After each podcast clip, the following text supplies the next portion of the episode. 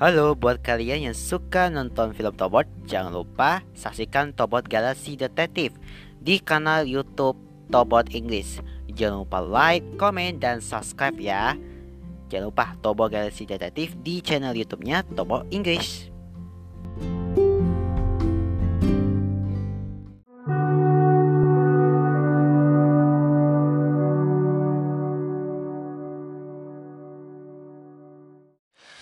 Selamat datang di podcast berbagi cerita Tyler. Kali ini kita seperti biasa nih sebelum kita nyapa kamu semua yang lagi dengerin di rumah, lagi di kantor, yang lagi di tempat kerja. Semoga semangat ya kerjanya walaupun cuaca ini sekarang tidak menentu, kadang-kadang panas, kadang-kadang hujan ya gitu kan tapi kita harus tetap jaga kesehatan uh, jaga imunitas tubuh biar fit dan juga selalu tetap berdoa di mana pun kalian berada mau tahu di masjid, musola, di rumah atau segala apa pun apa pun ibadah kita semoga bisa lancar terus. Oke, sebelum kita mulai episode kita kali ini, kita mau bahas yang lagi trending-trending. Apakah itu? Dalam segmen Ada Apa di Trending Timeline Podcast. Jadi, di Ada Apa di Timeline Podcast Trending hari ini, kita mau uh, memberikan sejumlah informasi yang pastinya menarik untuk kita simak sekaligus kita mau share pengalaman tentang masing-masing ya. Oke, kita mulai dengan berita yang pertama. Oke, berita yang pertama.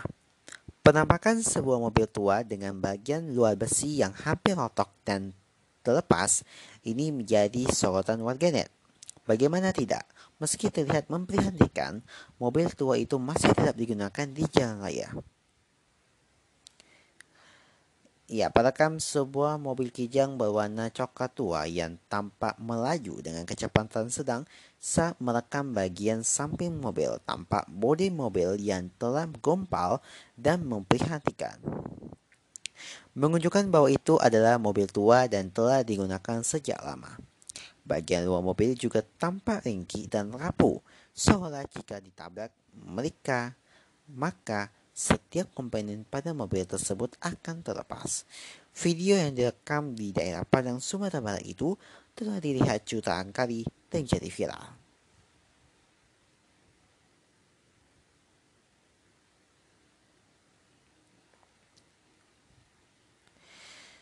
Ya, kita kembali ke informasi berikutnya saudara. Video seorang ibu menjual buah di atas kapal membuat publik terenyuh.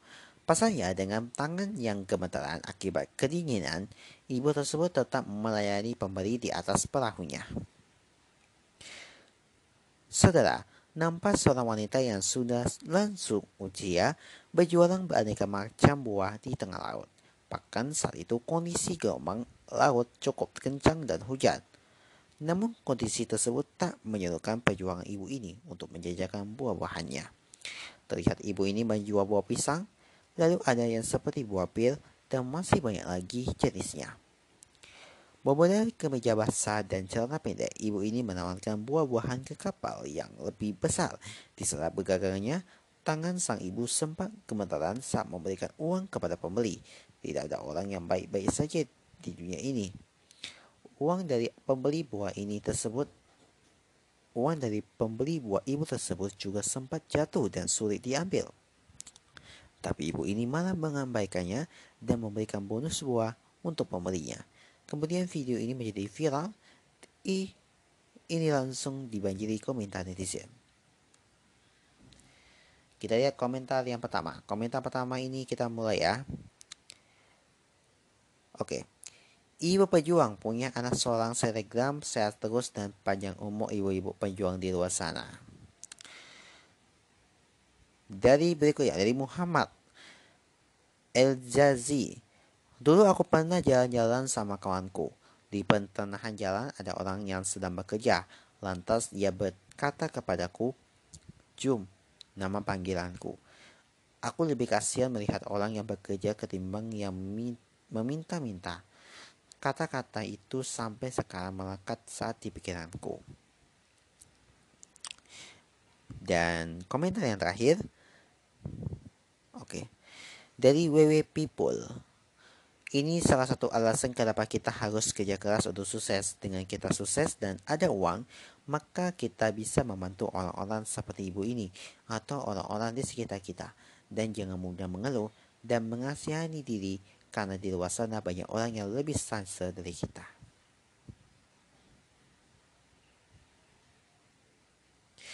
Oke, kita tinggalkan dulu penjual Jarod. Sekarang kita masuk ke berita berikutnya. Pernahkah kamu ngemil di tengah malam? Nah, pastinya dong ya. Tapi ternyata ngemil tengah malam itu tidak baik loh buat kesehatan kamu. Sebab ngemil di tengah malam dapat menyebabkan tingkat kadar gula darah meningkat. Bagaimana ya? Secara tidak sadar kamu memilih ngemil untuk mencegah lapar di tengah malam. Baik sedang mengerjakan tugas, lembur, bahkan saat maraton menghabiskan episode drama Korea baru. Memang enak sambil ditemani cemilan ya. Tapi tahu kamu gak sih, ternyata ngemil tengah malam itu tidak baik buat kesehatan loh. Mengutip Medical News Today, ngemil di tengah malam dapat menyebabkan tingkat kadar gula darah itu meningkat. Sementara itu, studi dari American Diabetes Association pada tahun 2022 mengungkapkan bahwa orang-orang dengan variasi gen tertentu menjadi resistor metalonin, merupakan hormon yang membantu siklus tidur. Saat levelnya meningkat di malam hari, sering menyebabkan ngantuk, juga mengganggu sekresi insulin. Mariam Eti LDLD ahli diet dan pendiri A Happy Awansi mengungkapkan karena banyak orang memilih jajanan kaya karbohidrat di malam hari seperti keripik, cookies, permen, ataupun popcorn, jajanan ini lebih cenderung mengganggu kontrol gula darah dan meningkatkan risiko pradiabetes dan diabetes. Nah, siapa sih yang suka ngemil waktu tengah malam? Kita lihat ya komentarnya ya. Komentar. Oke, kita mulai komentar yang pertama ya. Oke. Komentar yang pertama ini datang dari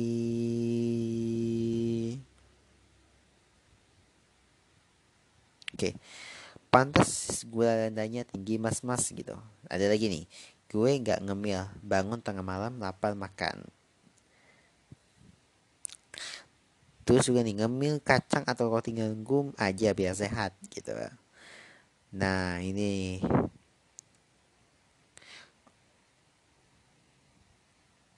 dari Cavia. Oke, baiklah aku akan ku ganti dengan bakmi Jawa, nasi goreng, dan Magelang. Hmm. Kelihatannya enak tuh ya.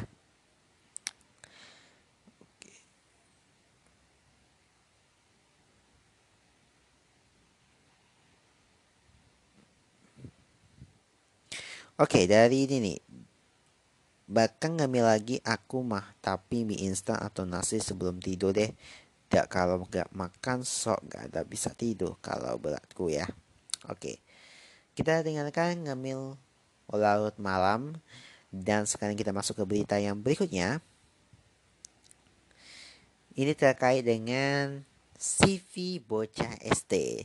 Jadi, isi CV atau kurikulum Fiate milik bocah SD ini akan membuat minder banyak orang ya. Bagaimana tidak? Di usianya yang masih terbilang masih belia, bocah tersebut memiliki segudang prestasi. Tertera pada postingan pemilih CV tersebut diketahui bernama Ahmad Zurik An-Najib. Saat ditelusuri lebih jauh, bocah SD ini adalah putra dari Ainun Najib. Ainun Najib sendiri merupakan seorang praktisi teknologi informasi asal Gresik, Jawa Timur yang kini bekerja di sebuah perusahaan teknologi di Singapura. Kekinian sang anak yang masih duduk di bangku SD ini pun viral karena isi CV yang ini yang bikin warganet melongo. Lewat CV-nya tersebut, Ahmad ini memiliki berbagai pengalaman dan penghargaan. CV yang dibuat menggunakan bahasa coding itu menuliskan segudang prestasinya. Ahmad Zuri An-Najib berhasil meraih emas di beberapa kompetisi seperti International Singapore Medicaid Matematika Competition 2022, International Challenge on Information on Computational Thinking 2022, The Singapore Mathematics Karago Contest 2022, dan Singapore and Asian School Mathematics Olympic 2022. Bahkan sejak tahun 2018, Ahmad Zui Nazib ini sudah mengikuti berbagai ajang matematika dan sains. Kita lihat komentar dari warga. Oke, kalau kata kot Oke, kita lihat komentar dari warga. Kalau komentar dari warga ini, pentingnya peran asuh orang tua dan keluarga. Bukan disentil sesuai keinginan orang tua, tapi apa yang disukai anak dan diekspor. Tentu ya, jadi pembelajaran juga ya bagi orang tua dan keluarga. Lanjut.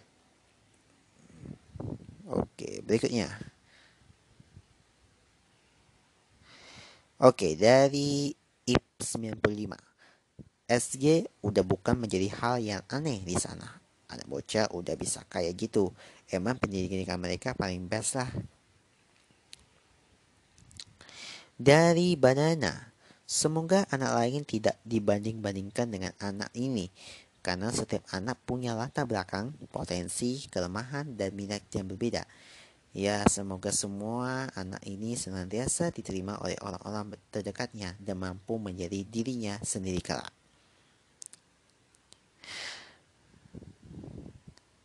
Oke, kita tinggalkan dulu CV WCSD ini. Wow, ini dari SD loh. Lanjut ke berita berikutnya ya. Ya, seorang pria di Jepang memiliki impian menjadi seekor anjing. Demi mewujudkan impian tersebut, ia menghabiskan lebih dari 2 juta yen atau setara dengan lebih dari 228 juta rupiah. Pria yang dikenal sebagai pemilik akun Twitter Tokyo itu membuat kostum anjing jenis Colin yang bisa dipakai. Ia memperhatikan dirinya memakai kostum tersebut dan berguling-guling layaknya seekor anjing. Kostum yang ia pakai begitu mirip dengan seperti anjing kuling aslinya. Bahkan kostum tersebut memiliki cakar yang besar. Video tersebut telah ditonton lebih sebanyak 1,8 juta kali lewat kanal YouTube-nya. Ia juga membandingkan ia juga ia juga membandingkan aktivitasnya dengan memakai kostum tersebut. Dalam video bertajuk Pengenalan Diri Collins, ia menulis deskripsi Pernahkah Anda ingin menjadi binatang? Saya ingin. Dengan cara ini, impian saya menjadi kenyataan.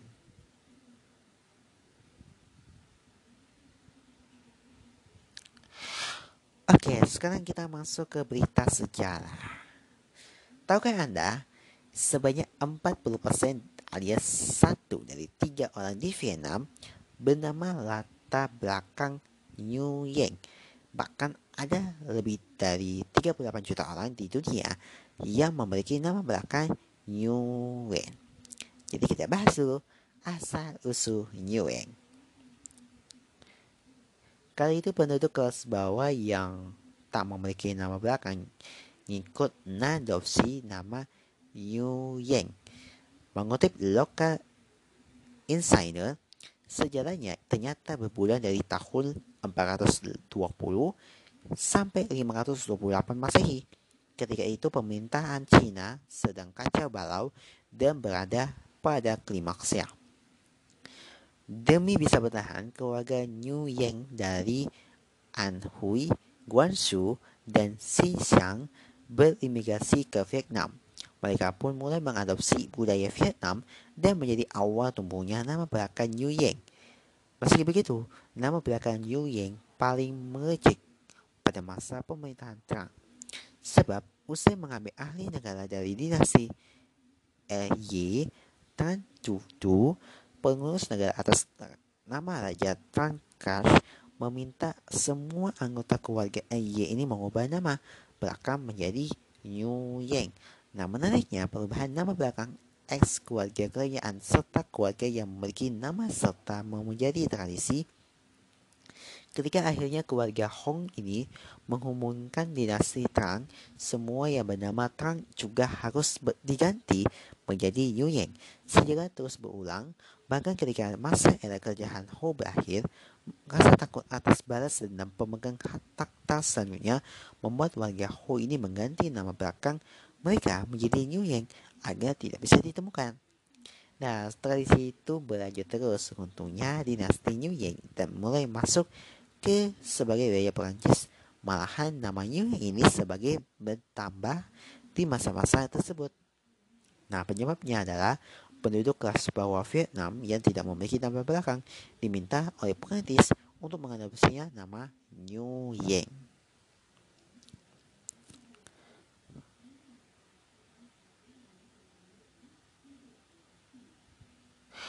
Oke, kita beralih ke berita berikutnya, yaitu berita terakhir pantang menyerah.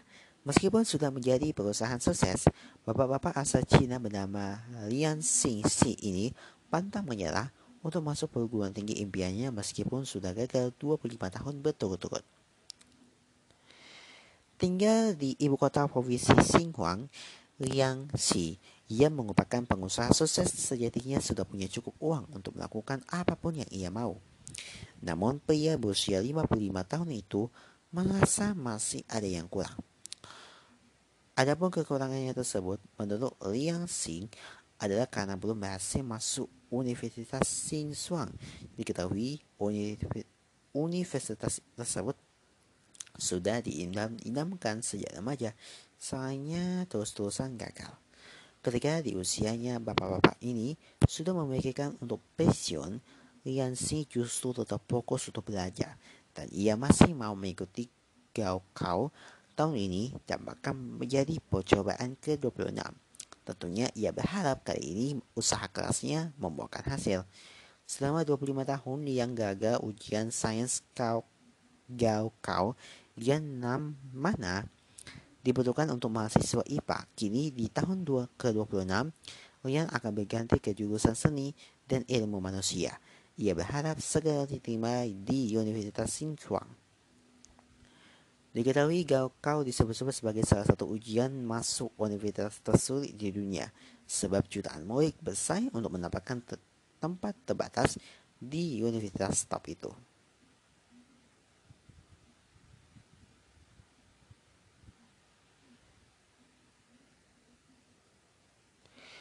Oke, terima kasih untuk mendengarkan episode kami di podcast berbagi cerita kali ini. Dan jangan lupa untuk follow akun Spotify biar kamu gak kedengar episode terbaru dan lainnya.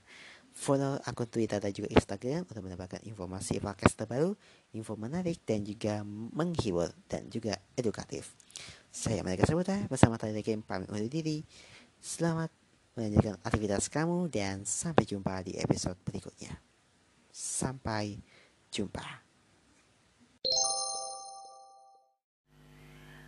Assalamualaikum warahmatullahi wabarakatuh. Salam sejahtera bagi kita semua. Om Swastiastu, Namo Buddhaya, Salam Kebajikan. Selamat datang di podcast berbagi cerita Tyler Season 6 yang mengudara setiap hari Senin, Rabu, dan Jumat di Spotify. Teman-teman, terima kasih banyak pendengar yang sudah mendengarkan episode kami dan juga kita harapkan dalam mudah-mudahan sehat-sehat selalu tetap semangat dan buat kalian yang menjalankan ibadah puasa kami mengucapkan selamat berpuasa dan selamat menjalankan ibadah puasa. Bagi sahabat Tyler yang menjalankannya ya semoga kita semua puasanya tetap semangat sehat dan juga tetap bahagia oke?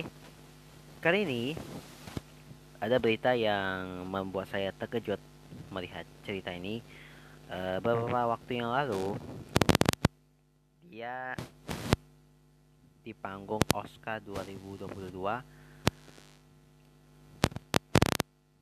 dan dia menampar salah satu pelawak juga ya yang bernama Chris ditampar uh, oleh Will Smith. Nah, aku sekarang sudah membuka di akun IG yang telah diverifikasi ya aku cari dulu oke okay. aku lagi scroll-scroll dulu ya nah hmm. bentar aku lagi scroll lagi nyari oh ini mah kelewatan oke. Oke ya kelewatan. Nah.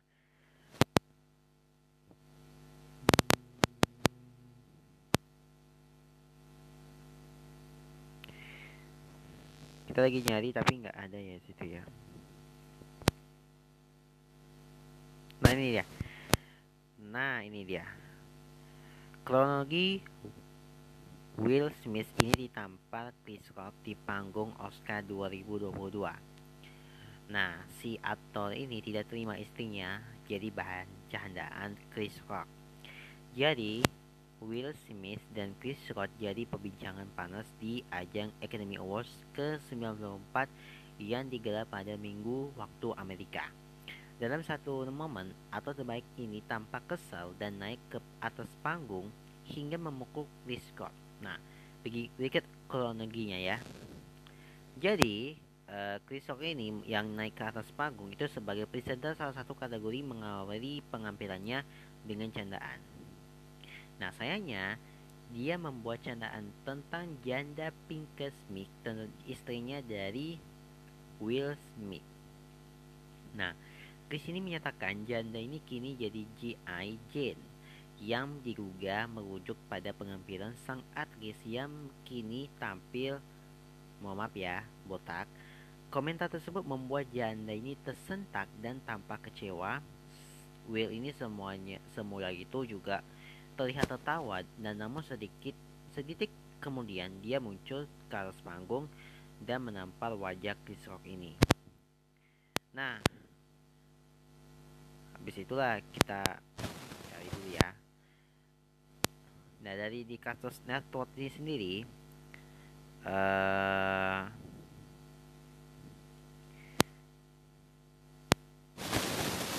Nah setelah insiden ini terkuatlah bahwa janda ini mengidap penyakit autoimun yang bernama alopecia. Penyakit yang disinyalir jadi penyebab janda harus kehilangan rambutnya. Mungkin Will ini nggak bisa terima nih bercandaan ini karena penyakit Nah, yang membuat aku ini nih mengenal uh, ini setelah aku belajar dari Will dan Chris ini, jangan jadikan kekurangan sebagai lawakan.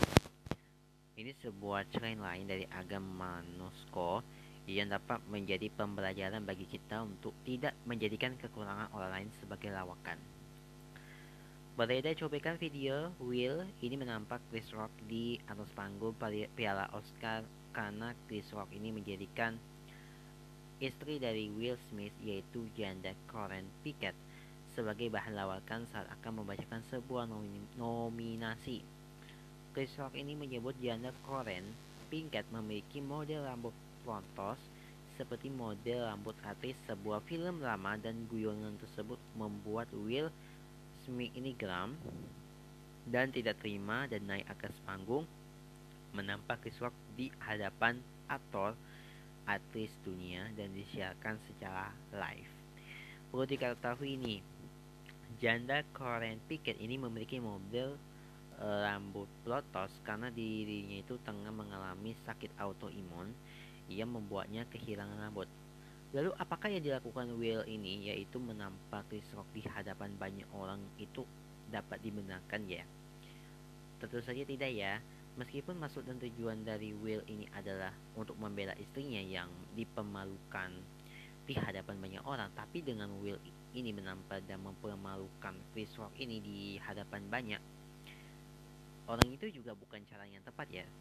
Sebagai seorang pelawak itu boleh mempertawarkan kekurangan pengalaman atau kesal apa yang namanya keresahan sendiri sebagai bahan lawakan tapi jangan sangat tidak digunakan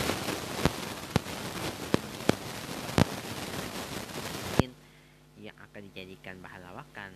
Nah berikut ini ada alatan-alatan yang bisa kalian pahami ya. Tidak sopan. Menjadikan orang lain itu sebagai bahan atau objek lawakan itu dengan membahas kekurangan atau kejelekan tanpa dijadikan bahan lawakan. Sebelumnya tentu ini sebuah perilaku atau tindakan yang sangat tidak sopan ya. Apalagi kan jika lawakan tersebut dilakukan di hadapan banyak orang, tentu itu akan dipermalukan orang yang dibahas sekaligus membuka aib atau kesedihan yang sebelumnya mereka tutup-tutupi. Menyinggung perasaan sudah dapat dipastikan saat seseorang menjadikan kekurangan orang lain adalah sebagai bahan lawakan maka itu akan membuat orang yang dibahas atau orang yang terdekatnya tersinggung inilah yang dialami oleh Will yang mana istrinya ini dijadikan sebagai bahan lelucon oleh Chris Rock. Tentu sebelum menjadikan kekurangan orang lain sebagai bahan lelucon itu maka akan sangat lebih baik jika izin terlebih dahulu. Apakah mereka bersedia di roasting atau tidak. Menunjukkan sikap antipati. Saat seseorang lawakan pelawak maksudnya ya telah mengetahui dulu bahwa e, seseorang yang akan dijadikannya lelucon itu mengalami sebuah penderitaan rasa sakit atau pengalaman hidup berat. Tapi kisah tersebut dijadikan sebagai lawakan atau lelucon maka itu adalah sikap antipati. Ya sikap yang seperti ini sangat tidak dapat dibenarkan karena dapat menyakiti orang lain. Mempermalukan korban. Jadi menjadikan kekurangan orang lain sebagai lelucon ini juga dapat dinilai ya sebagai bentuk mempermalukan orang lain ya Dipermalukan di hadapan banyak orang bisa saja sih ya itu akan berdampak pada mental mereka karena seharusnya apa yang dijadikan lelucon tersebut tidak dikonsumsi atau dinikmati oleh kesenangan atau sebagai kesenangan oleh banyak orang. Nah, semoga bisa banyak orang kamu ya.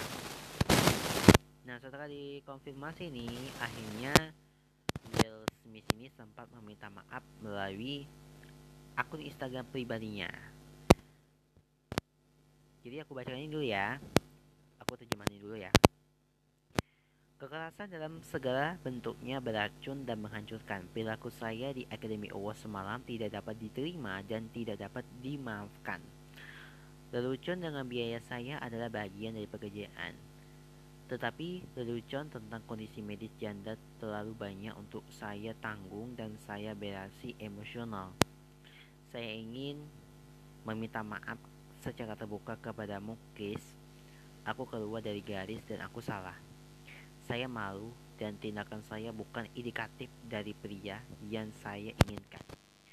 Tidak ada tempat untuk kekerasan dalam cinta dalam dunia cinta dan kebaikan. Saya juga ingin meminta maaf kepada ekonomi, produser acara, dan semua peserta dan semua orang yang menonton di seluruh dunia. Saya ingin meminta maaf kepada keluarnya William dan keluarganya Raja Rehat saya. Saya sangat menyesal bahwa perilakuku telah mengotori apa yang telah menjadi ya pekerjaan yang terindah bagi kita semua. Saya senang dalam proses pekerjaan dengan terus. Will. Nah, bahkan surat terbuka ya dari Will Smith ini dalam akun Instagram yang diterjemahkan. Nah, sementara itu, surat ini kan yang sempat tenar dalam beberapa waktu ini. Nah, apakah dia terbuka untuk itu ya? Dia meminta maaf atau melakukan kesalahan gitu. Tapi kita tunggu aja klarifikasi selanjutnya. Dari Chris ini seperti apa reaksinya seperti apa dan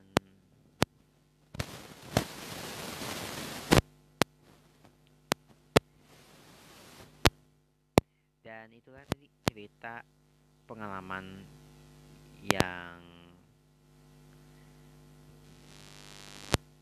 yang membuat aku bukan dipermalukan sih tapi bukan bukan gimana ya bukan mengendakkan tapi janganlah sebagai lawakan untuk dijadikan lelucon gitu. Dan jangan jangan menilai keresahan dari setiap orang yang pernah kau alami gitu. Oke sekian dulu ya episode kita kali ini dan jangan lupa untuk follow akun Spotify lonceng supaya kamu nggak dan sampai jumpa lagi di podcast berbagai cerita pada episode selanjutnya. Bye bye